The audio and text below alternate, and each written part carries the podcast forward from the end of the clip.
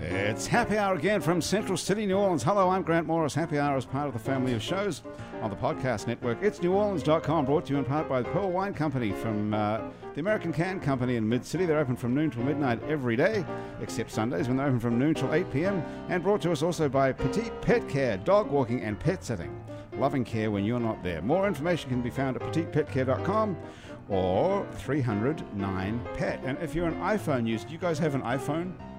All of you. Yes, Everybody's we an do. iPhone Yep. user. 100% iPhone users at the table today. Check out the new podcast app called Swell. It's the Pandora of podcast apps. It actually goes out and finds stuff that you're going to like and plays it for you. It really is good. When you walk into a bar in New Orleans and pull up a bar stool, you never know who's going to be sitting on either side of you. What you do know is no matter what they look like, what they're wearing, whether they just got out of a limo or just got out of jail, they're going to be happy to talk to you because that's New Orleans. And this is Happy Hour, a cocktail fueled 60 minutes of random conversation with folks who have nothing in common other than we're all New Orleanians in a bar, in this case, Casa Borrega on Aretha Castle Haley Ay, ay, Boulevard. ay. Hey! on Aretha Castle Haley Boulevard in Central City. Casa Borrega is how would you describe it? It's a restaurant, it's a bar, it's a live music venue. You can come down here and have a cocktail, have some awesome food, or just come out and hang out with us for happy hour once a week, which is where we are right now. My guests at another table here at happy hour today are in this particular order Della Hassel. Hello, Della. Hello. Hello, Dell is a journalist and producer, recently returned to her native New Orleans after a decade in New York City, where she was a professional dancer before stumbling. That can't be what it's supposed to say. Before stumbling into journalism and landing a job at the New York Daily News.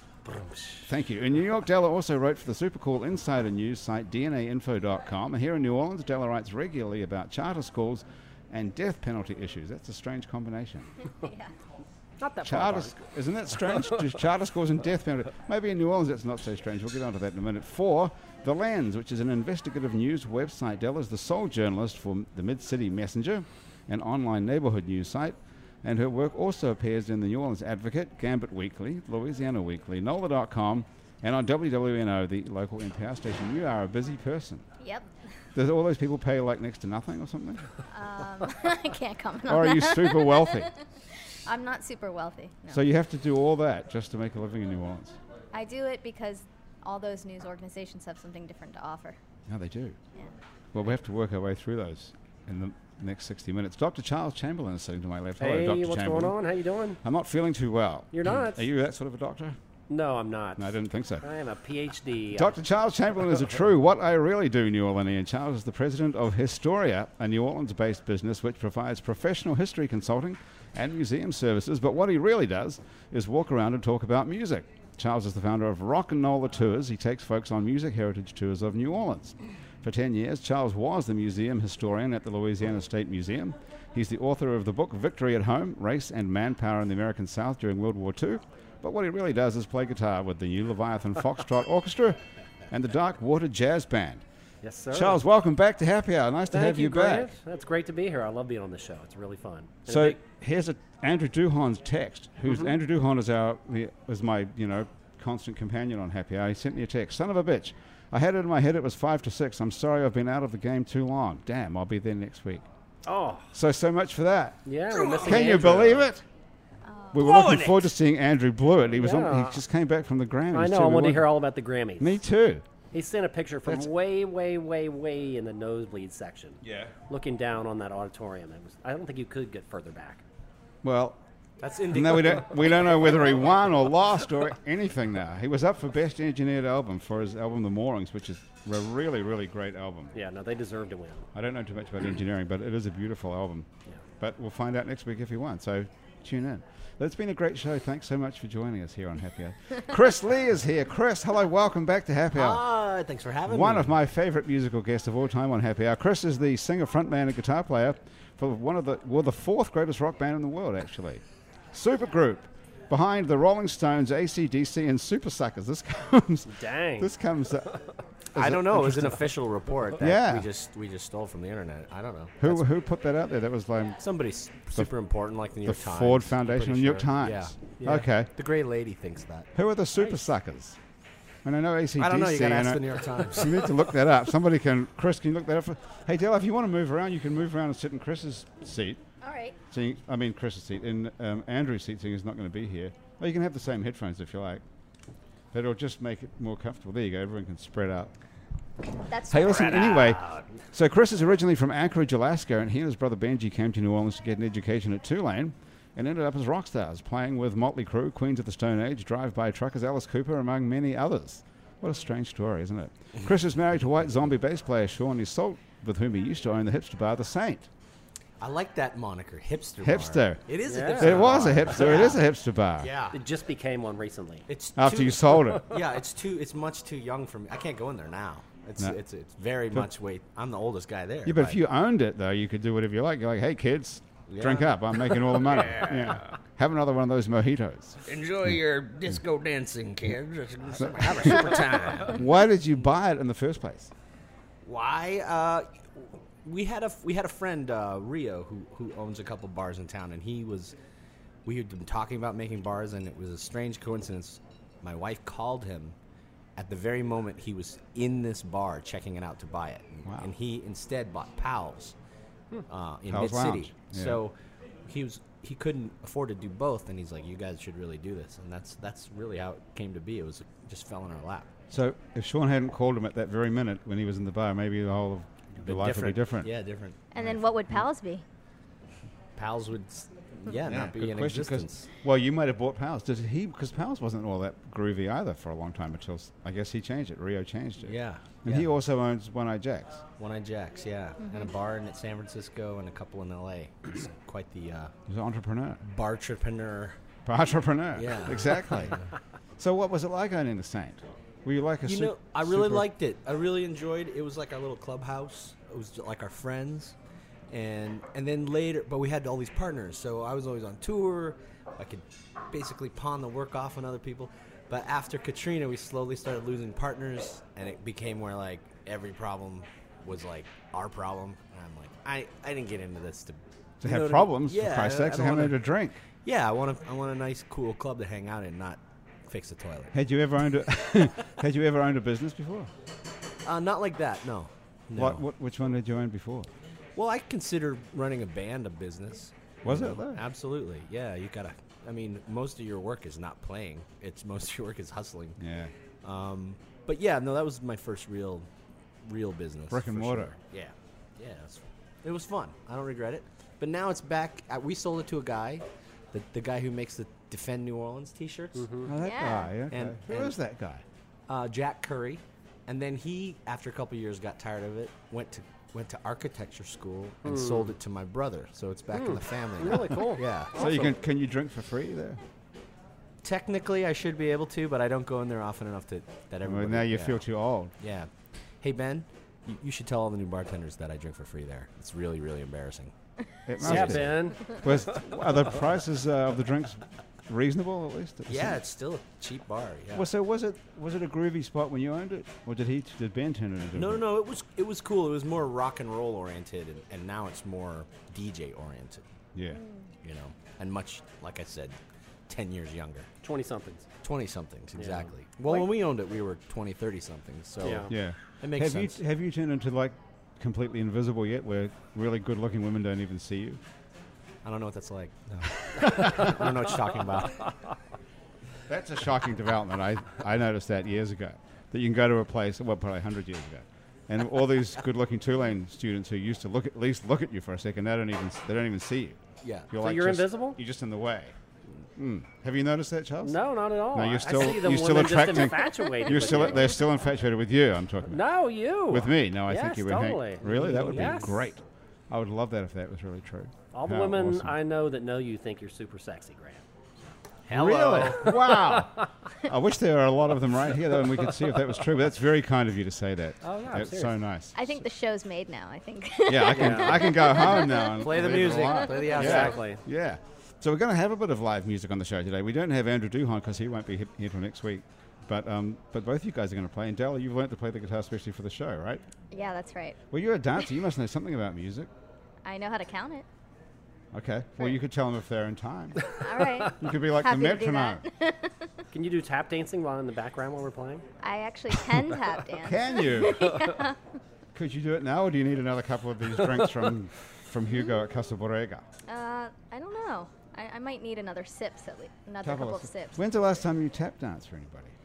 Um, I tap danced in 2011, maybe 2012, teaching kids in New Okay. York. That's interesting. The kids still like. I mean, you still see people tap dancing. That guy Savion Glover made tap dancing Oh, hip yeah. again. yeah. Mm-hmm. That was totally out for. I mean, that was like who tap danced? Yeah. Right. You know, I don't, even Dean Martin was too cool to tap dance, right? Uh, As far as I know. But then so this guy brought it all back and made it groovy. yeah, I mean, he How was. did, you, how did you get to be a dancer? Um, I went to Noka here. I don't know. I was just saw. I think I saw some sort of public television show when I was a kid and fell in love with ballet and told my mom that's what I wanted to do. She put me in classes and I went to Noka and then I went to New York and I went to Alvin Ailey School. and uh, So were you good all the way along, or did you learn to be good? uh, Were you naturally good? New York was an eye opener for me. you know. Um, Because most times when you hear about dancing in New Orleans, it's not that kind of dance. Mm-mm. It's mostly, you know, I got people that taking a lot off in their New clothes. Orleans. Yeah, especially in high school, I got that a lot. When I would say I was a dancer, they're like, "Oh." When Look you were away. in high school, they thought that you were working on Bourbon Street. Well, you know, it What high is New school is this? Orleans. That was at Noka. People thought that you were stripping. um, I don't think they stopped, thought I was stripping at Noka. If that's what you. No, no, no. I mean, your your classmates at Noka thought that when you said I'm going to be a dancer, they thought you wanted to. I, I don't know about my classmates, but you know, just social situations Yeah. out and at a party or That sounds pretty exotic, though, to say that you're a stripper in high school. no. Better than doing ballet. no, No. I disagree. yeah. Really? Yeah. I, Hmm. Maybe that's. it. you think it doesn't sound as cool to say you're a stripper? It sounds more cool to say you're a ballet dancer. I guess do. it- Yeah. I guess it does, really. I think it takes more talent to be a ballet dancer. Yeah, I but- mean, I don't know. Who, ma- who makes more money, though? Definitely wow, a stripper. stripper. It's making all the money. It's got, it's extraordinarily hard to be a ballet dancer, isn't it? I mean, It- it's, it is really hard. Yes. it's like taxing as all hell. It's so physical. It's like swimming and ballet must be the two s- most difficult sports, I would think. that's one of the reasons I stopped. Um, you know, I I had a good run of it, and I didn't want to get injured and go out like that. So I found something else to do. Yeah. How, what did you do when you were you were at dance with the Elvin Ailey company, or you went to the Elvin Ailey school? I went to the Alvin Ailey School. what did you do after? Who did you dance with after? Um, a couple of contemporary companies um, in New York, local in New York. Um, And you can make a living in New York City being a. no, that's why I was teaching too. Are you taught dancing as well? Mm-hmm. So what do they do if you to make a living? You have to be the, one of the big companies, like the New York City Ballet or Right. the Elvin Ailey Dance Company or the Polo- was it Polobolus or something? that's come here once Palabolas in is a a while? big company. Mhm. But if you Elisa Monte is a big company. Is it? But there, you c- there's no like smaller things. Like there's no there's no Bourbon Street of ballet where you could pick up a gig here and there. You know. Hmm. I, that's a tough analogy. What about what about Broadway? Does, is there crossover to those kind that kind of dancing? Absolutely, yep. A lot of my friends that I went to school with are doing Broadway stuff now, and I think that they're doing really well. Yeah, that's a good point. Well, why, Um, On Broadway. Right. why aren't you still dancing? on- You really were scared of getting hurt. uh, well, you know, I um, I was dancing and doing journalism at the same time for a while, and I found that it was just too hard to do both. Right. So I. What are the I chose- chances that you're smart enough to be a writer as well as talented enough to be a ballet dancer? Really, that's unusual, right? Thank you. Wow, it is true though, isn't What a it? package, huh? I mean, those two don't often go together. No, you're Super right. intelligent and you know, ballet dancer. I wouldn't think. Not that I know a lot of ballet dancers. In fact, any. Um, I don't know. When I was in high school, uh, I remember my my high school counselor saying that ballet dancers were the best students because we're so disciplined.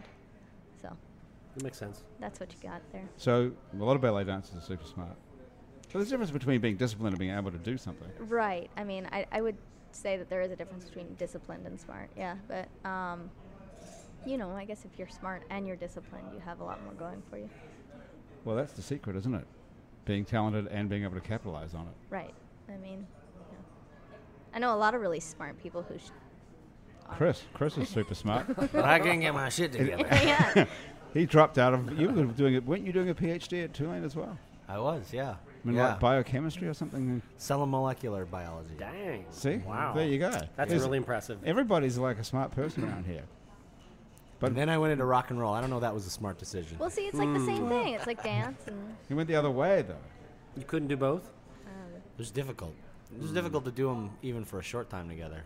But yeah, no, I, I, I- I liked, I liked, uh, I liked science because it was a thing where you could be curious, you Right. know. And there is like a, an imaginative, cu- you know, uh, creative side to it.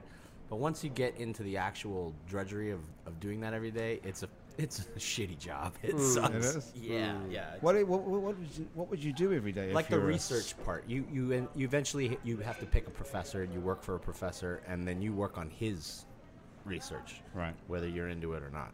And it's like it's like being pa- it's like being a high paid coolie. you know? Not even high paid, but high tech coolie. right. Yeah. And And then and I was also trying to get um, like a film a film thing together because I wanted to, to go in I knew I wanted to go into film and TV. And so m- while I was doing my PhD, I was I had invented this sketch comedy show at Tulane Student Television. That's cool. And we were making it up, literally making it up as we went along. We did 13 half hours.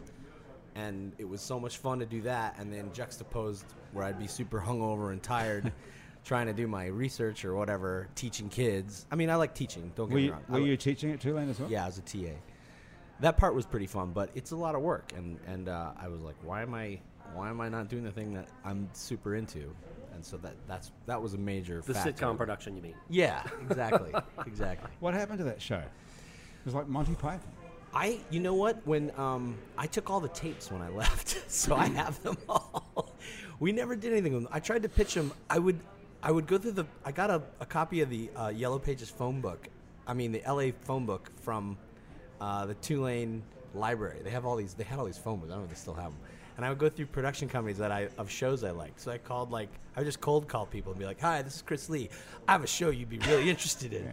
And I got like like uh, Bob Tappert, who was at the time running, um, uh, what was it, Xena and Yeah, Hercules. he's the guy who wrote. uh, yeah. He wrote those. He was the Yeah. executive producer, and his partner is the dude that did all the Spider-Man movies, Yeah, that's uh, right. Sam Raimi. Yeah. So I got those guys, like people like that, on the phone, and Marcy Carsey, and I. You I got don't- through to these yeah, people. These absolutely. Are like, no one in Hollywood can get So hold of I- these people. That's what I thought. I was like, this Yeah. is easy. Why is everybody so afraid of it? And I found out much later that there was a like a like some big shot at like Universal named Chris Lee, and so they would pick up the phone thinking I was that guy. Okay, that explains it. Oh, That's great. Did any of them actually look at your stuff? Nobody invited me to send anything out. No. They No, just- were they realized you were the keep- wrong guy, and they're they were like, just "Hey, nice keep- talking to you, nice kid." job, kid. Yeah. Keep keep working. If you come out here, you can look us up. That Ah, kind of that's thing. great. Hmm. That's pretty good. So, so that, but you never actually did that. You never pursued a career in. That's what I'm doing now. Improv, comedy. I- no, no, I guess not. But um, What are you doing now? So, so in the last couple years, I, you know, Supergroup was kind of fizzing out mostly because my brother started having children and bought the bar and, All right. you know, the whole the classic. that'll stuff. kill it every time. So I was like, I need, I want to, I want to go back and, and like create television shows and maybe eventually make films. And so I got, but nobody will hire you for that when you're in your late thirties. So I got a, a friend of mine does reality though, your age. and uh, he Yeah. gave me a job as a producer on on some reality shows. So I did that for a couple years. Okay, okay, we have to s- we have to stop right Yeah. there now. Okay, you produced reality shows. Yeah, yes. Okay, let's Multiple start with- seasons. Why Okay. isn't that in your bio? Really? How come I only get I've the been fourth working. greatest rock band? What What did you produce? Which ones? So I did a couple seasons on a show called Jersey Licious up in New York. Nice. and it's about these hairdressers, these Oh, right. kind of trashy Jersey chicks who uh, we would just tee them up to fight every every couple of episodes, and so you have to like tell the story of why they'd get so mad at each other, and then you'd have to tell the story of why they'd be in the same place and make it realistically. Believe me, reality is pretty much all scripted, Yeah. to a varying degree. This is very scripted, and and then we, you know like part of my job was you know, we we would have the story that would come down, and then your job on the in the field would be to get these people to say what you want. So like you you say, okay, so here's what's gonna happen. Tracy's gonna come in, and she's gonna just be shooting you dirty looks the whole time. I want you to ignore her. You're above it. And meanwhile, you go tell Tracy, she uh, Monica is gonna ignore you, and you do not get ignored. So if she ignores you, you go over there and you slap her across the face. And not, you know, and tell people different things. But or- these aren't actors. These are actual these are hairdressers. actual, yeah, and that's how they get around paying like Anything. actors union Right. fees, writers fees. Instead of a writer, you're a producer. Instead of a actor, you're a reality star. So Okay, so you can just go back one step. So you're you're in a, like a writers meeting or some sort of production meeting, and you're gonna and you say Every okay morning. every morning. Every So morning. this is all done on the fly. This is, it's not done it's on the not- fly. But I mean, No. this is not planned out for 13 episodes. It is. It is. Okay. No, it is. It is. So you'll have you'll have like a, a um, depending on where you are in the series, you'll have like okay, this is this episode is A, B, and C story, and that'll give you the This is where Mo- setup, conflict Monica resolution. slaps Janice Yeah. across the face, and so and so stabs so and so with a pair of scissors in the hand. Correct. So it's all scripted. So you'll know It's all scripted. You'll know the big big points for the whole season. You know from the is this beginning. based on their life, or it's just based on it coming out of your head like a writer? It starts as as as out of, as a, I believe it probably. I mean, I was, I came in on like the fourth or fifth season, so I, I bet it started as a real thing, but by this point, it's just like completely made up. But they really it, they really do not like each other. You know, like if you have you guys ever heard of the Stanford Prison Experiment? No. Chris knows it.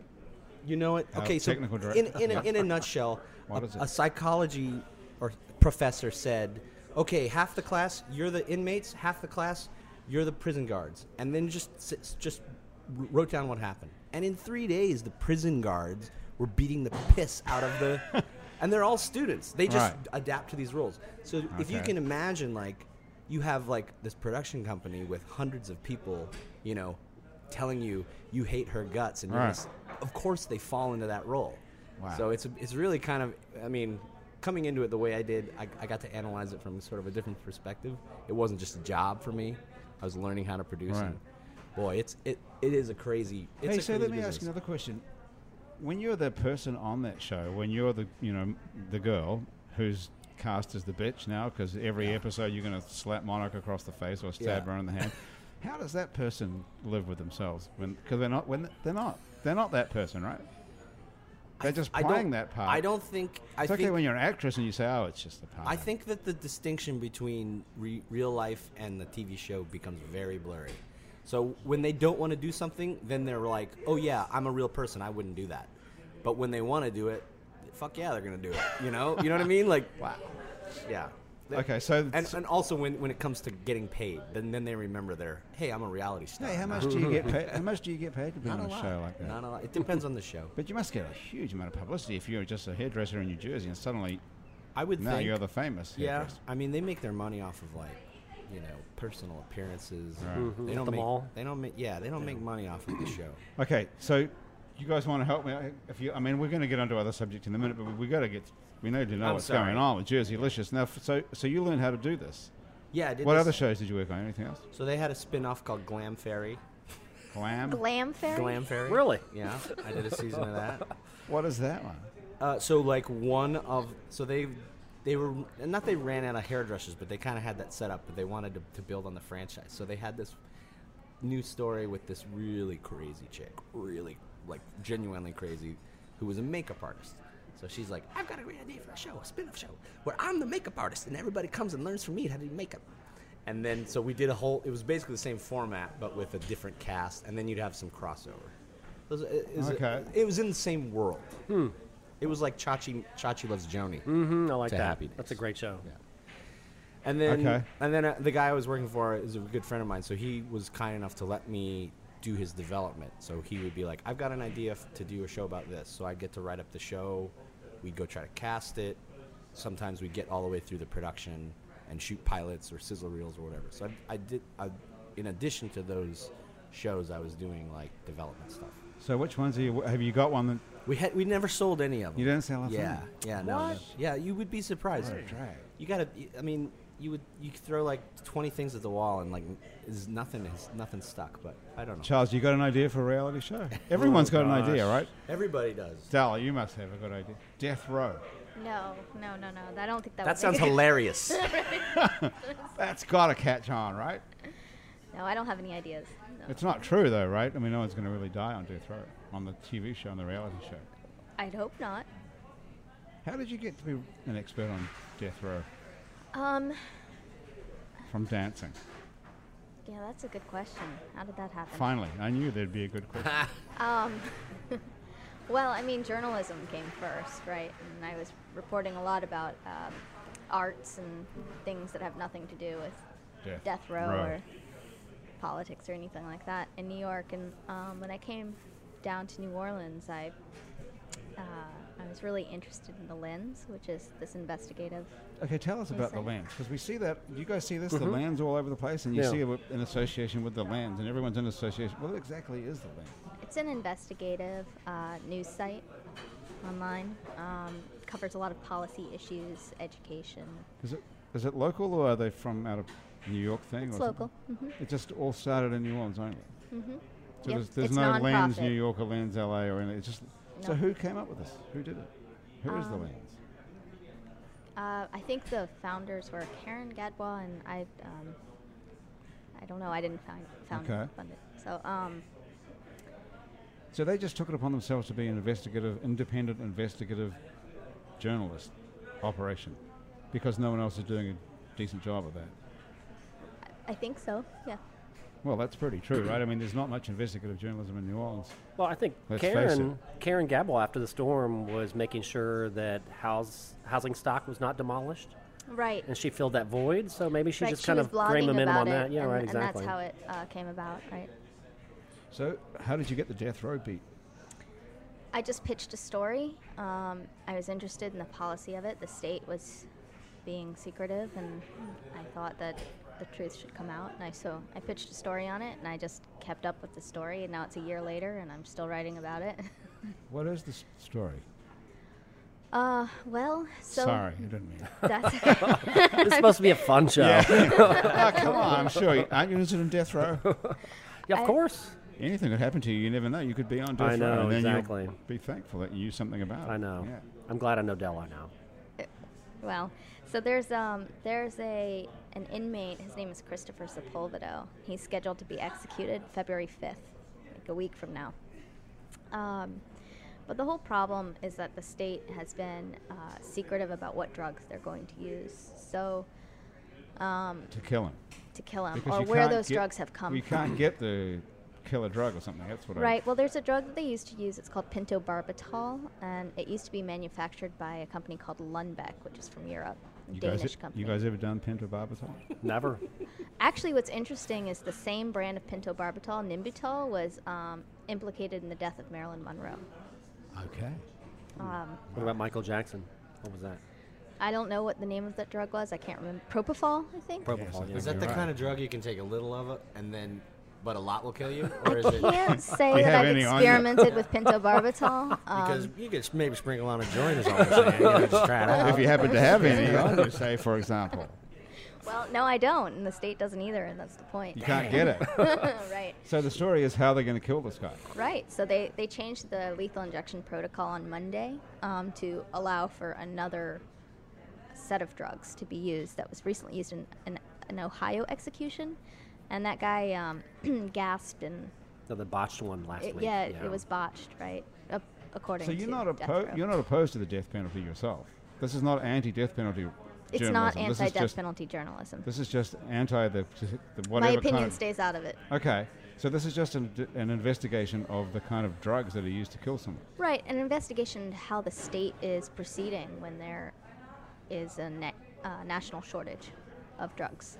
You could give someone an OD of of anything, pretty much, couldn't you? I mean, that's one perspective. A lot of people say, like, why, you know, why does it have to be a specific drug? And it's a really good question. I mean, it's just how states have gone about it for. Well, it's supposed to be, I suppose, painless or It's supposed to be not painless. cruel and unusual punishment. it is even though it's against. a- death. it's a violation of the U.S. Constitution to uh, administer cruel and unusual punishment on anyone, even someone on death row. yeah. So, What about shooting someone in the head? Like you, how do you kill a cow in a slaughterhouse well, I mean, with electric shock thing? yeah, that that point has been brought up recently. Like, why don't we just go back to the firing squad and and charge people. I mean, we're losing money every day at the state level. You people, people would pay decent. I mean, you could do that at pay per view. I think it all depends on what lawmakers say. Graham DePonte, our producer, used to be a death row uh, trial attorney, defendant for Oh, defense. no way. Graham, you want to join the conversation? No, you can Got an extra You're mic? great. sit down. Sit down. I heard Della today. She Mm. was so good. Jello was on the radio, so on the Yes. real radio, not the not the podcast radio. I was Well, so excited that you were going to be here today. Oh, I, really? You sounded so good. I didn't hear it. clearly, it. Clearly well researched. Graham, what did she say that was uh, of any importance? She talked all about the drug protocol and how you know people don't want to give drugs to the U.S. or sell drugs to the U.S. for um, Oh, because executions. because we use them to kill people with. Right, right. They, you know what? The rest of the world, they don't like the death penalty. I mean, the rest of the civilized world does not like the death penalty. So someone listening who had some sort of degree in chemistry, say, could come up with a replacement. Why isn't someone doing that? Because isn't there money to be made now in that? There's so much testing that is required. Why don't Mm. Why don't they use the same thing that you put your dog down with? I mean, that seems very That's- That Absolutely peaceful. was and very pinto- good. Oh, question. pentobarbital. Okay. They that do was- use pentobarbital Okay. for that, but the thing is, it's restricted to prisons. It's not restricted to everyone. Hmm. Just How about, prisons. how about like morphine? Just something that is chemically made here and That's a good question. I think if you know. Well, I think the problem is y- people aren't using morphine now to kill people. So the question of how much and, um, you know, Well, what if you fucked it up? I mean, how bad right, could it- exactly. You, can't, well, You you know, can't- the guy's dead. Well, oh shit. No, that's why, that's the where the Eighth Amendment comes in. I mean, cruel and unusual punishment Right. is it's unconstitutional for any kind of any kind of punishment, any kind of state sanctioned penalty. Doesn't this, doesn't this feel creepy talking about this? even? Yeah. well, you brought it up. Yeah. I'm gonna go No, stand well, over there. no, and no, no, no, please sit down. No, but I mean, it is sort of creepy, isn't it? Coming up with ways to kill someone Yeah. as a government. well, if you're gonna kill them, you better get your p's and q's right. I guess so. Yeah, Yeah. we You better do it. But who's responsible for this? Tell who's got the last word. The governor. Um, well, that's a good question. So there's Thank you. Whoa. Write that down. Keep it track. Dang. Oh. It's, There- ti- it's time for a song in a minute, but there are state laws and there are federal laws, and um, you know it it gets kind of messy and complicated when you try to sort out what's okay with a state law and not okay with a federal law. Um, I think well, that wh- which one supersedes in this case? federal would supersede state, but um, you know there are judges, state judges that are asking for discovery, for example, that are asking for things, and there are federal judges also asking for discovery. But um, What does discovering mean? Facts. discovery means facts. So Sepulvedo's lawyers. What did he do, this guy, Sepulveda? He killed somebody, I assume. Yeah, it's pretty gruesome. He killed his six-year-old stepson. Well, sometimes these kids can Yeah, be, yeah, uh, no, it's not. can be annoying. if you've ever had kids, I'm sure you'll agree. Jesus Christ. So that's so you got the death penalty Yeah. for that. And how long ago was that? How, he's- how long has he been on death row for? He was convicted in 1993, so that's how long he's been 112 years. fighting his uh, his rights, I guess, in court, saying that his constitutional rights will be violated If what? um, if he's executed. Well, he there's two crux. There's the, the crux of his lawsuit right now is that he has a due process right to know how he's going to be killed, and then the other argument is the Eighth Amendment argument, which is. Um, against cruel and uh, which is that he has a right not to experience cruel and unusual punishment Do you go to death row and meet these people? you know um, i may very well go on february 5th if he's executed You're going to be a witness. Not exactly. There are only three witnesses allowed in the room. Three media witnesses allowed in the room. I wasn't one of those media witnesses chosen, but um, How do you get to be chosen for that? Is it like a That's a- lottery? I don't know. I don't know. Well, they Bobby call you Jones. up and I'm they say, waiting "Hey, for the state to congratulations!" answer that question. You have just won a cruise on the. Don't hang up. You may already be a winner. Uh, The thing is, there's limited space. Um, so whenever Ah, there's limited why space, would you want to see that, though? Even because if say, well, how do we know that the uh, Ohio execution was botched? The media was there Yeah. to Yeah, report. okay, it. the media, but that's not you. Do you? wa- Why do you want to be the person to see that? Because I am the media. I'm a, I'm a journalist. Right. So that's just like a professional Yeah, well, obligation. I, I feel like it, yeah, because, you know, I've been writing about how the state could be breaking this law potentially by, um, you know, not adhering to the Eighth Amendment. And if the, if the inmate suffers before he dies, I think that I have a duty to report out whether the state did, in fact. What about your personal experience of that? How you would feel about that, and then how you have to deal with that for the rest of your life, as long as you. When I talk about death row, I make a point not to bring my personal opinions yeah, or but views no- into it. Not only your because personal it's- opinions, I mean your personal experience of what it would be like to be in a tiny little chamber and watch somebody die at the state's hand. I mean, how you- would you? Well, I mean, I imagine I am a human being. I imagine that it would it would be pretty You are? traumatizing. Like you know, Well, that's what I'm saying. Why would you want to put yourself through that trauma? Even though it's a, I can see that you have a professional, you know, duty. But so sometimes I Some think other your su- other professional sucker could duty do it. supersedes you know how you feel as an individual. Wow.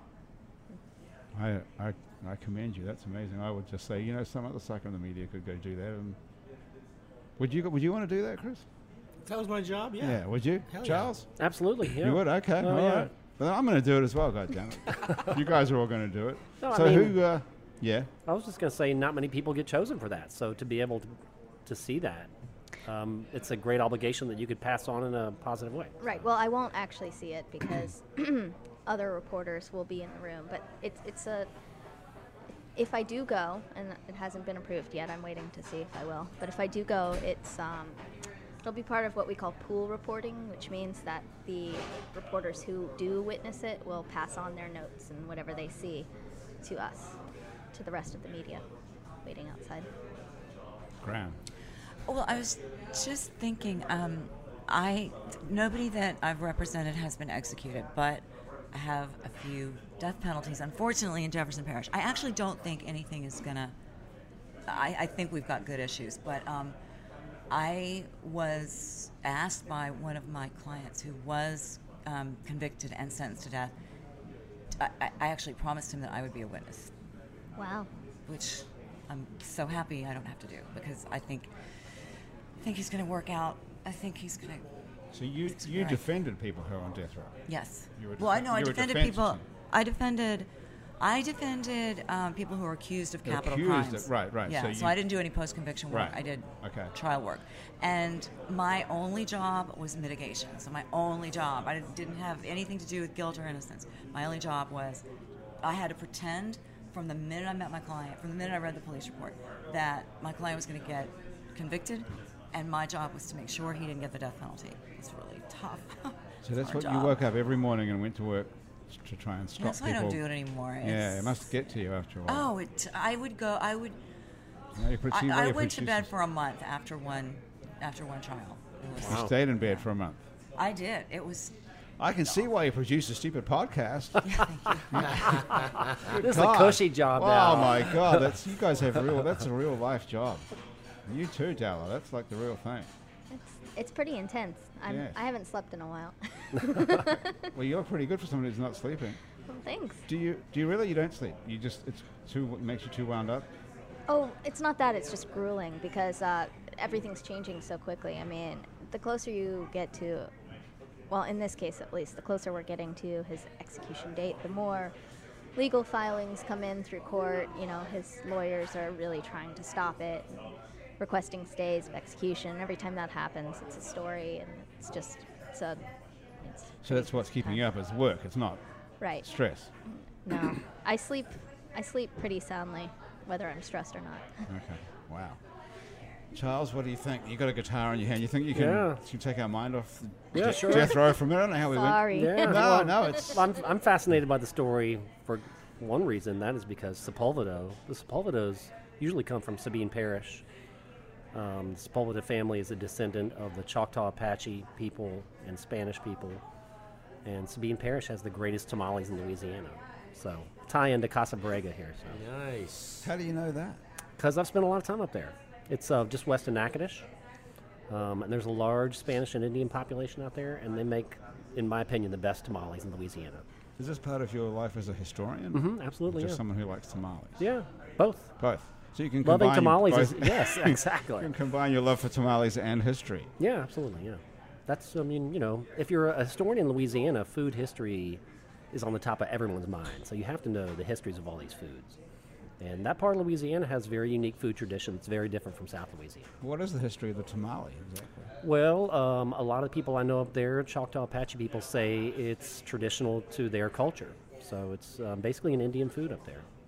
Um, and a lot of people associate it with Mexico, Hmm. um, but a lot of the, the Indian food historians up there say it is local. And they Well, what trace do it you- back through journals and stuff. What do you believe?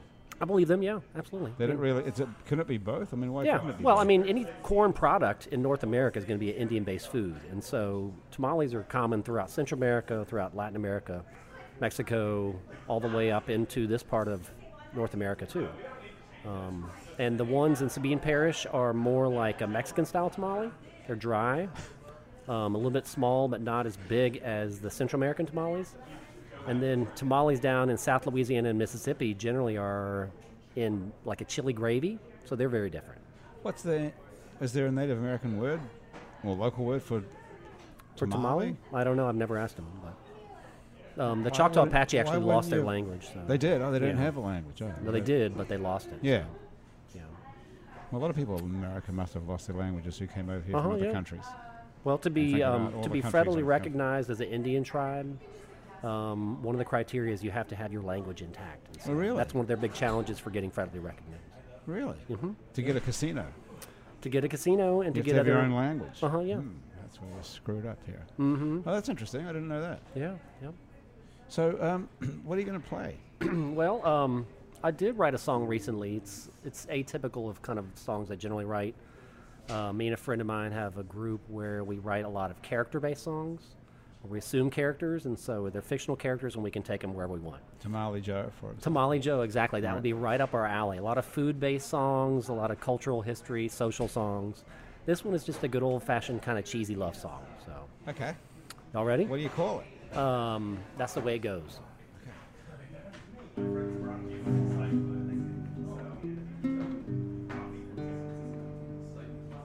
When we first hooked up, you told me you were complicated.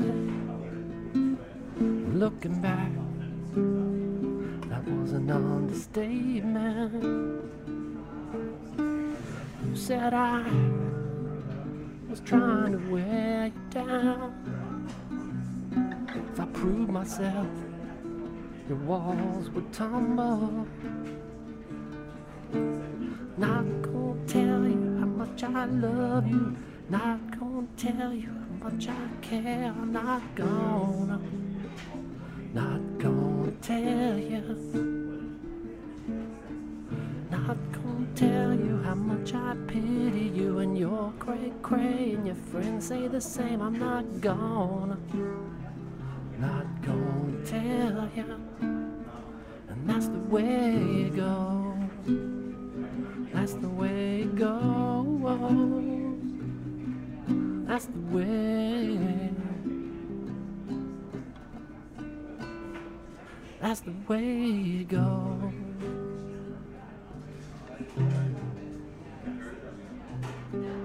When I first met you, you warned me you were a mess. If I could think twice, I'd know what was best. You were right. I was trying to wear you down. And you continue to wear that ice queen crown. Not gonna tell you how much I hate you. Not gonna tell you that you're cray cray. I'm not gonna not gonna tell you. And that's the way it goes. That's the way it goes. That's the way. That's the way it goes. I'm an old soft cowboy. and you're a steely alien girl. Every time I ride my pony up to your drawbridge, all I get is threats of hot boiling earth. And that's the way it goes. And that's the way it goes. That's the way. That's the way it goes. That's the way it goes. That's the way. That's the way it goes.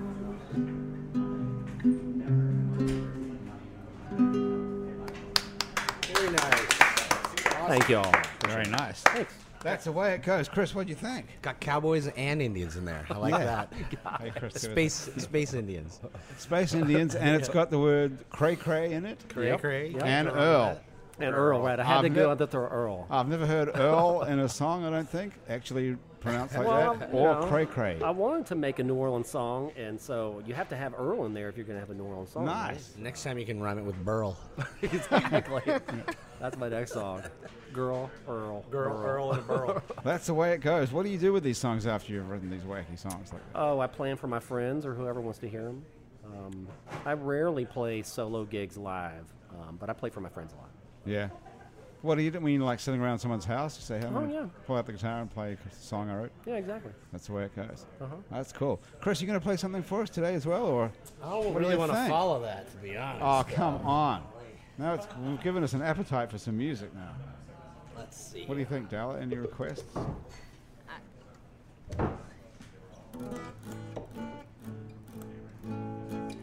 I don't know what to play. What do you guys want What to do you What What kind are you of song you wanna thinking? hear? of? What are you working on? Anything about tamales or death row? Earl, girl, burl, tamales, death roll. No. Go. I could play like a. Uh, yeah, this is here's a song I've been fuck, fooling around with.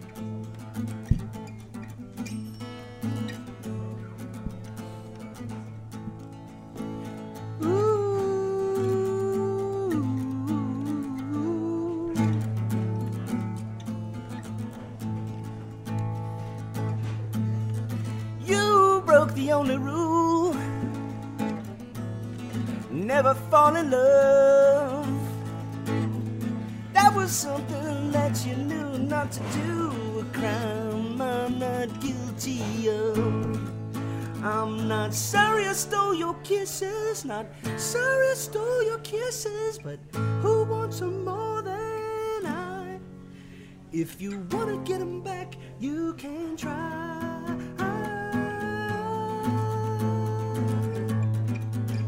Just try. Just try. Just try. We were making some extraordinary love. People got that's best. You had someone that you didn't want to know, and now it can't contest. I'm not sorry I stole your kisses, not sorry I stole your kisses, but who wants them more than I? If you wanna get them back, you can try. You can try. Just try. Solo win, winning in. Hit it, Charles. You would play a solo here and hopefully get something in about Earl. Yeah, I'm not sorry I stole your kisses. Not sorry I stole your kisses, but who loves them more than I? If you wanna get them back, you can try. Ah, just try. Just try. Just try. Just try. Right. Yes, the great Chris Lee. Thank you very much. Good to hear you singing again. It's different. It's weird by yourself. when Yeah. you're Using an acoustic guitar. You don't have your whole band to To hide behind. hide behind. Yeah, well, that's exactly. I'm sitting here across the table looking at you, and I, I'm remembering the last, you know, the, the many times I've seen you in front of a band with mil- like, um, thousands of people at Tipitinas or at one of those festivals. Or, it's a whole. It's a what's different it- ball of wax. What's it like not doing that now? Not having that in your I, life? you know, I miss, I miss playing live. I do. Um, and but you know, I've moved on. I have I have a uh, Right. you know a, a creative outlet. My you know working on TV shows and stuff. So yeah, but when you're standing in front of a thousand people or ten thousand people, and they're all screaming and there's no no there's nothing nothing that replaces that. That's Alright. that's its own that's its own thing for sure. Yeah. So yeah, I, I kind of put it down for a while, and and and then I had all these songs that I had sort of collected over the years that didn't fit in supergroup, and then I wrote some new ones, and and that's this is that was one of them.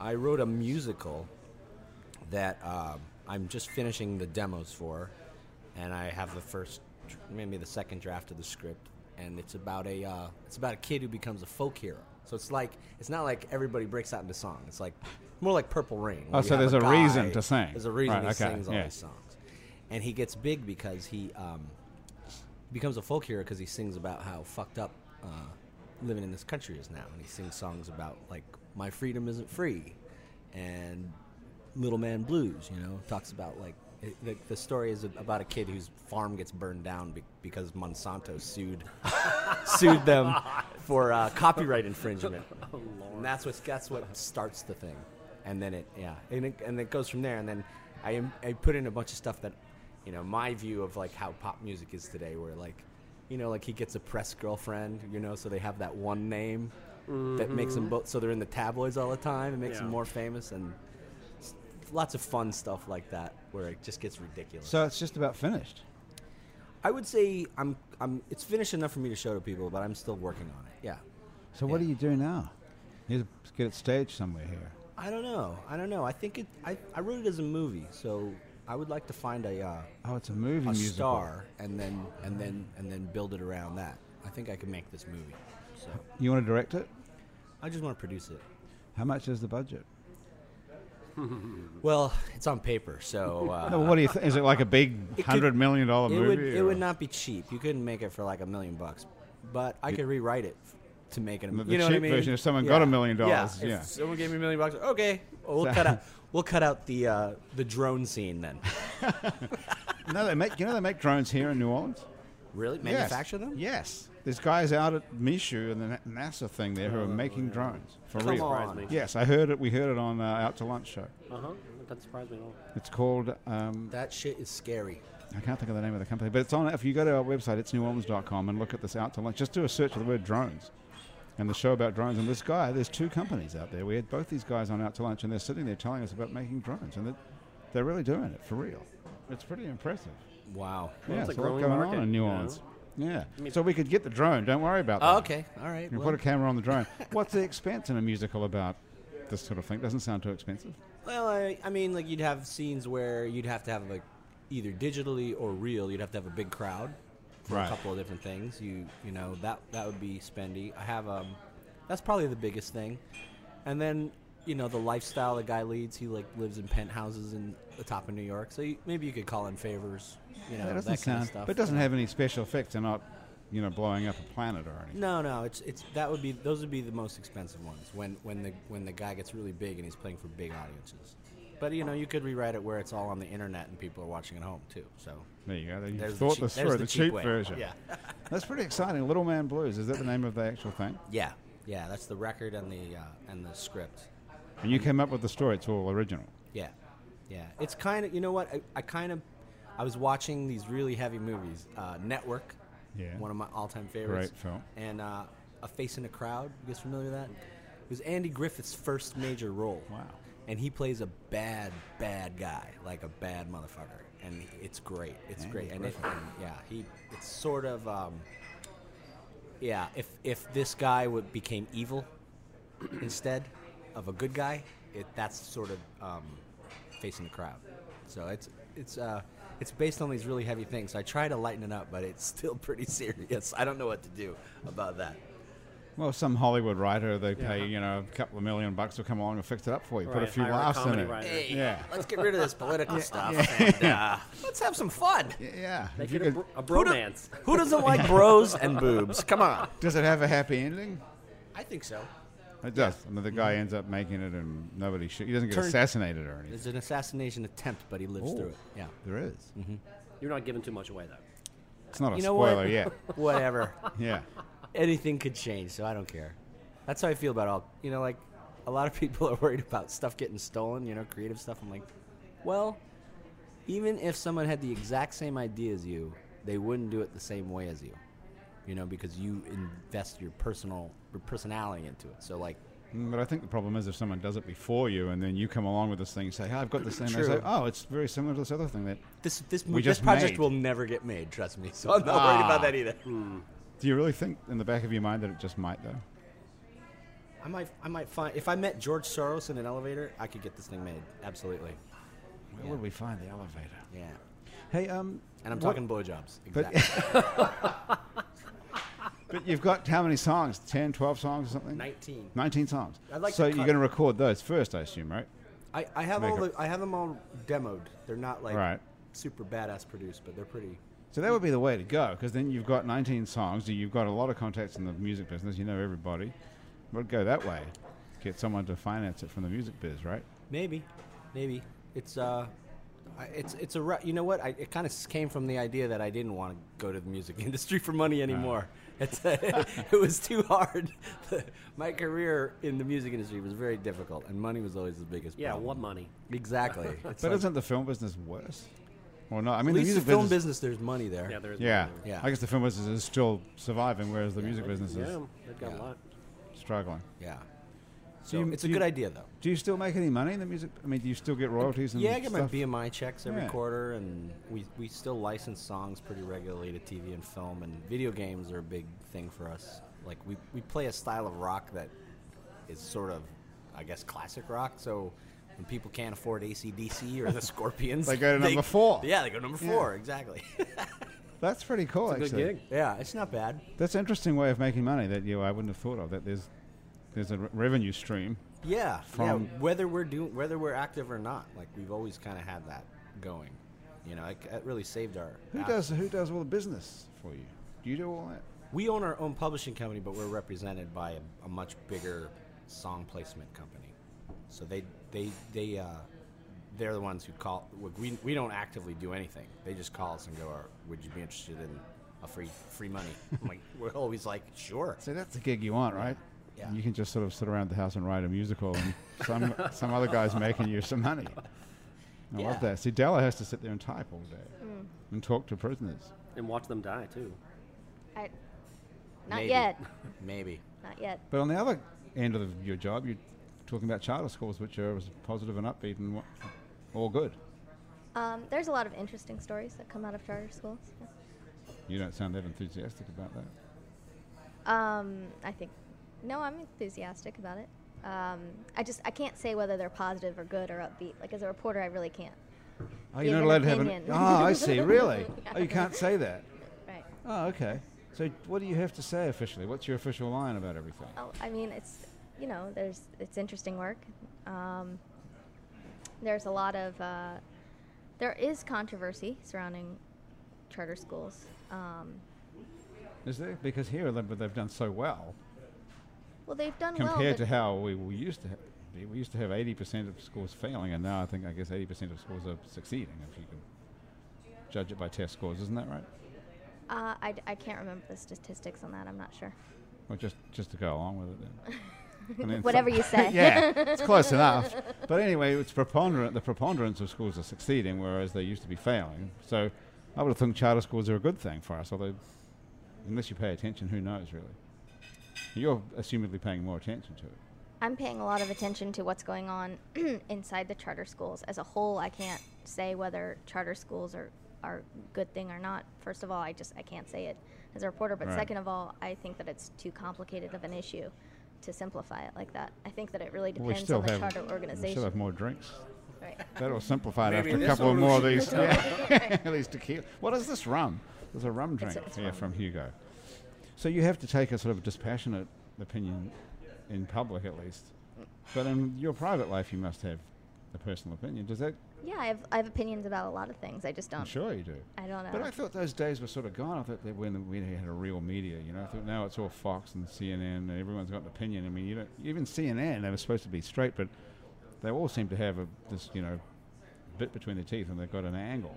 And MSNBC has gone all the way left and Fox has gone all the way right. And There are a lot of news organizations that uh, that do that, um, but I think that you know there's still a place for good old-fashioned. God, yes, non- wouldn't it be great if there really was, if you could get good actual information instead of just bullshit opinions? Right. The news used to be that you turn on the TV, well, you pick up a newspaper and you got the facts, and then you made up your mind what you thought. Well, I think um, yeah, that's that's what I'm aiming to do. I would love to go back to that, and that's what the lens is all about. It's it doesn't have an axe to grind, as it were. There are um, opinions that are published on the lens, but they are published as opinions, Editorials. editorials, Yeah. right? So what, I what would- we've got to get out of here because our hour is up. But what do you read for you to? I mean, well, if you wanted to give some advice to someone listening to the show and said, where, where would you get actual facts about what the hell is going on in the world, or even just in New Orleans? Well, um, I would read the lens. I'd read the Advocate. I, I think Gambit turns out Yeah. great stuff. Um, Okay. uh, Uptown Messenger is good. Um, That's pretty limited. Though. I'm t- something for if you wanted news about what's going on in Syria or news about what's going on in well, world politics or the economy. You want to actually to know I mean- what's happening. Where, where, do, where do you turn? I turn to the New York Times. I mean, I read that almost every day. I do watch CNN. Um, you know, Wall Street Journal. Right. I mean, the Wall there's- Street Journal has an opinion that's owned by Rupert Murdoch. I mean, that's a total right wing organ as well, right? I can't say. They still have Yes. good reporting. Chris, you answer. Yes, it is. it Yes, Everyone knows But they that. still have reporters. Yeah. yeah. You know, The reporters are it's cool. not it's not like CNN. It's not where- like CNN, which is or- just all or Fox. It's, right. it's still they still have hard news. See, what happened to CNN? CNN used to be the sort of. oh, Well, Jeff Zucker took over that place. Jeff Zucker's the guy that put NBC in the toilet. Oh, really? And then got fired, and then went up, and they gave him CNN. Wow. Like, he was the, the Today Show producer, so that's why CNN seems so much like the t- Today Show Oh, now. that's interesting. I It's didn't like, know any oh of that. no, we, g- we got to reach out to, you know, upperly mobi- mobile females, and so like they soften everything up for that, or whatever they're doing. You know, that they have a plan. So it's and all, it doesn't involve news. It's all Jerseylicious in one way or another. it's sad every- but true. You know, like it's all even- scripted. What what have I been? I- You know, I read the Guardian for s- like it depends on the story. Like they're they're they're good on that Snowden story, which and the NSA thing, but even then, it's like you look at that front page and it's it's about half fluffy stories too. Right. You're like, I don't know, I really don't know where you get hard news. You Well, just that's have to where look a bunch Dallas- of different places. I mean, with the internet, But who's you got can the do that time now, to so- look at a bunch of different places? That's the whole thing, though. Uh, I mean, I download a bunch on my app as apps. On what my are you phone, and so- downloading? What are you looking at? Um, same things y'all are talking about. I read New York Times every day. I read The Guardian. Sometimes I read LA Times. Um, I read Politico. Politico.com. Uh-huh. That's good for That's meant U.S. to be good. politics stuff. Um, and sometimes they actually have politicians come in and give editorials, which, I mean, once you know their politics, you know which way they're slanted, but it's still interesting to see their opinion. Um, and I do read Hmm. Okay. The Advocate every day. I get the paper version as opposed to the other paper, which doesn't do that anymore. So, you know. You mean actually have a paper? Do you so you, so you read a lot and you're up to date with what's going on for real? Try to, yeah. Wow, and Chris too.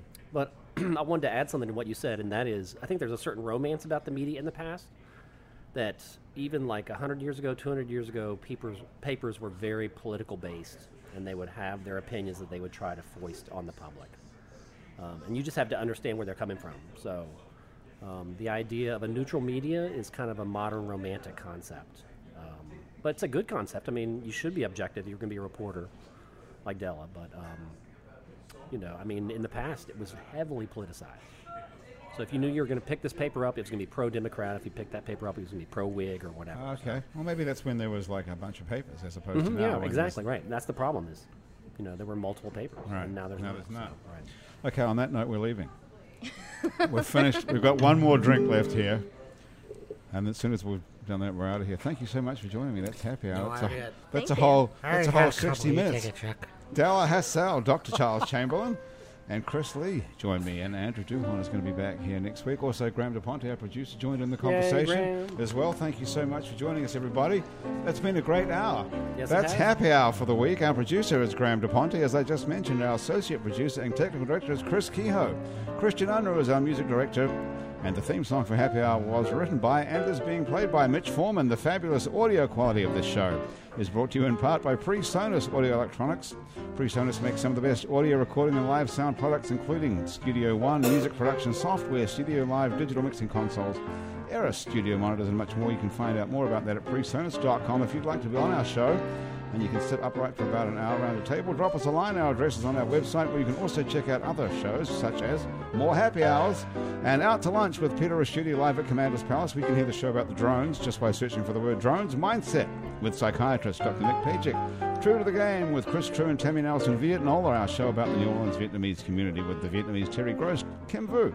And Midnight Menu Plus One with Margot Moss and the man who ate New Orleans, Ray Kanata. Keep up with us on Facebook, Twitter, and a bunch of other time sucking social media as well. On all of it where It's New Orleans, you can find the photos from this show on itsneworleans.com and Facebook. These photos are taken by the fabulous, talented, gorgeous Douglas Engel. There he is right there, ladies and gentlemen, wearing black. If you're listening to this on iTunes, Stitcher, or our favorite podcast app, Swell, or some other podcast app of your own, thanks for subscribing to us. Take a moment to rate and review us. That will help other people find us. Our show is recorded live today at Casa Borrega on Aretha Castle Haley Boulevard. Casa Borrega is a bar, a music venue, and a restaurant. Come on down and check it out.